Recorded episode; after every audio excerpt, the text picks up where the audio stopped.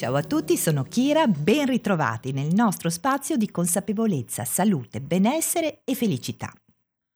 Oggi argomento importante e delicato anche per me, perché soffro da anni di dolore cronico e quindi so, capisco benissimo, quanto il dolore fisico sia limitante della qualità di vita di una persona.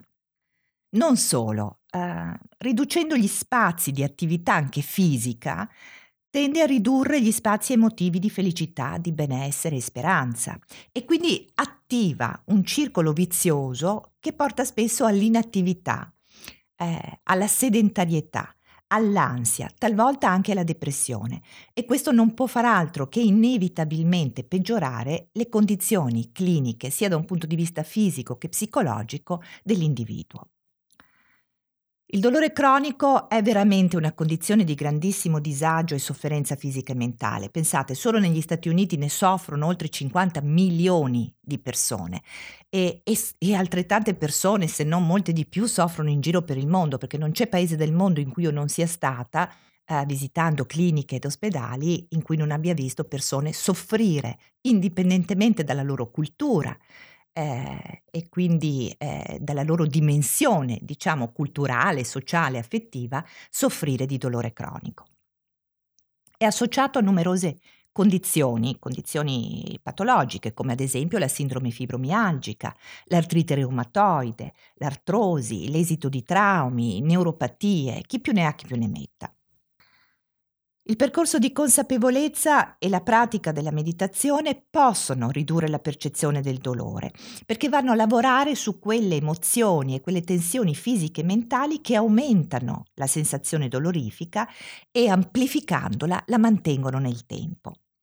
Ci sono stati diversi trial clinici, perché ormai è da anni che ci sono studi eh, e sono ancora attivi studi eh, scientifici, evidence-based, eh, sulla eh, relazione tra dolore cronico e pratica delle, della mindfulness e hanno dimostrato che eh, si può avere una diminuzione del dolore cronico pari a circa il 57%, quindi mi sembra mh, mm, un'ottima percentuale. Non solo, ma con un mantenimento dei, dei miglioramenti a 15 mesi post Uh, su cosa si basa il meccanismo? Uh, ne parleremo altre volte un po' più in, in, dettaglio. Comunque diciamo che il meccanismo è quello di osservare in maniera neutra le sensazioni dolorifiche e lasciare andare la lotta, la battaglia, la nostra reazione immediata e rettiliana di fuggire dal dolore e dalla paura che si associa generalmente alla percezione del dolore.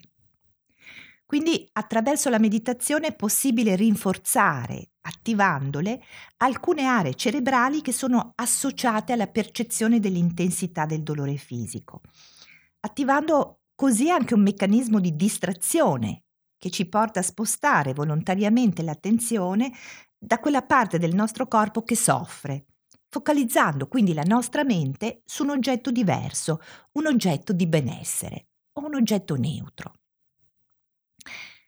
Possiamo dire che attraverso questo nostro lavoro di consapevolezza è possibile migliorare e alzare la soglia del dolore, eh, quindi eh, poter iniziare a soffrire quando il dolore è più alto rispetto al solito.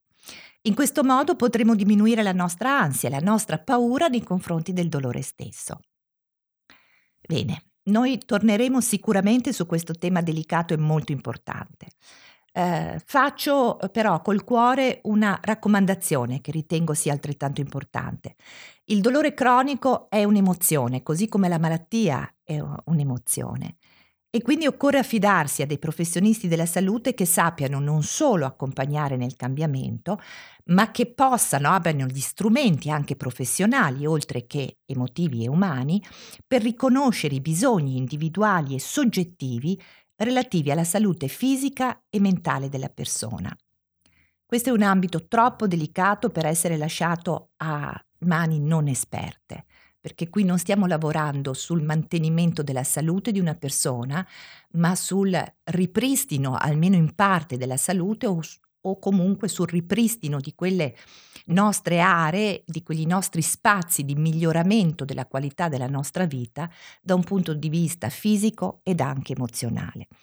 Ricordiamoci che la consapevolezza non è uno strumento, è un percorso.